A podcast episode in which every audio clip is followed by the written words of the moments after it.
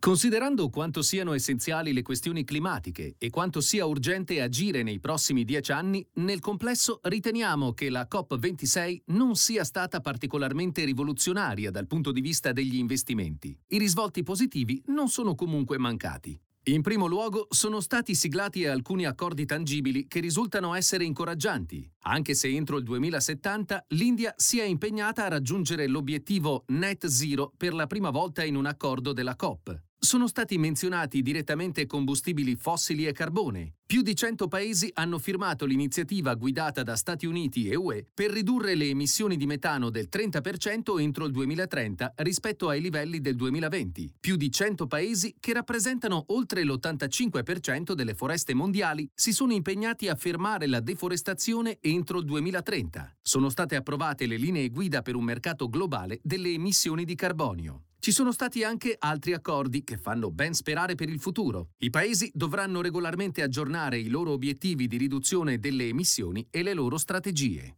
Se preso seriamente, questo potrebbe implicare che nel 2022 vedremo un recupero dello slancio politico, soprattutto se la Cina e altri paesi coglieranno l'opportunità di rafforzare i loro impegni. Ci sarà anche una migliore comparabilità degli obiettivi climatici e un maggiore controllo su di essi. Inoltre, la COP26 non ha riguardato solo i governi. Sul fronte privato abbiamo visto la formazione della Glasgow Financial Alliance for Net Zero, guidata da Mark Carney e Michael Bloomberg. Tale iniziativa comprende 130 mila miliardi di asset impegnati verso l'obiettivo Net Zero. Al netto di tutto ciò, a deludere è stato il fatto che gli impegni presi finora continuano a non essere sufficienti per raggiungere gli obiettivi climatici. Diverse valutazioni, anche dopo gli ultimi annunci alla COP26, continuano a mostrare un aumento atteso della temperatura tra i 2,4 gradi centigradi e i 2,7 gradi centigradi, invece della soglia prevista ben al di sotto dei 2 gradi centigradi. Si tratta di un punto cruciale perché l'incertezza sugli effetti di questa fascia di aumento delle temperature è ancora molto significativa. Cina e India, inoltre, hanno fatto pressione per ridurre gli impegni sull'eliminazione del carbone e dei sussidi per i combustibili fossili fossili. I paesi più ricchi ancora una volta non hanno raggiunto un accordo nel mobilitare 100 miliardi di dollari all'anno per aiutare i paesi più poveri a gestire le emissioni e adattarsi al cambiamento climatico. Mancano all'appello anche gli Stati Uniti, poiché il Congresso USA non ha ancora approvato alcuna legislazione per guidare la transizione climatica ed energetica, minando gli obiettivi e le dichiarazioni di intenti del governo statunitense.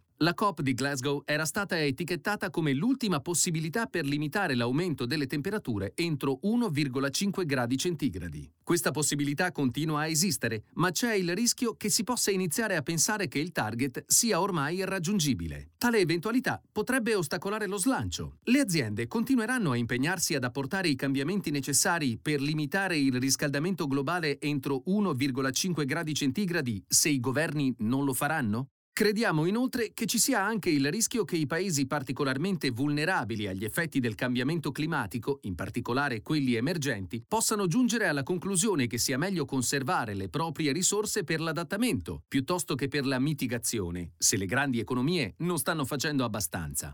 La transizione verso le energie rinnovabili e i veicoli elettrici continueranno ad un ritmo sostenuto, ma la COP non ha portato nulla di rivoluzionario per accelerare il cambiamento in questi mercati o per dare il via all'azione nei settori dove è più difficile abbattere le emissioni inquinanti. In conclusione, riteniamo che la COP26 abbia smosso qualcosa, ma che comunque non abbia portato grandi passi avanti. È quindi improbabile che si riveli significativa per i mercati finanziari nel breve termine. Ciò significa che torneremo a concentrarci sugli sviluppi politici. Nei prossimi mesi vedremo se gli Stati Uniti riusciranno ad approvare la loro legge sul clima. Se lo faranno, questo sarà il più grande catalizzatore a breve termine per gli investimenti nel cambiamento climatico. Dal pezzo Quali saranno le conseguenze della COP26 di Simon Webber, portfolio manager del 16 novembre 2021. La presente registrazione audio ha scopo meramente informativo e non deve essere intesa quale offerta o una sollecitazione ad acquistare o a vendere qualsivoglia tipo di strumento finanziario. Le opinioni e i pareri contenuti nel presente documento non rappresentano necessariamente la visione aziendale formulata in altre comunicazioni, strategie o comparti di Schröders. Per maggiori informazioni si consulti il sito www.schröders.it.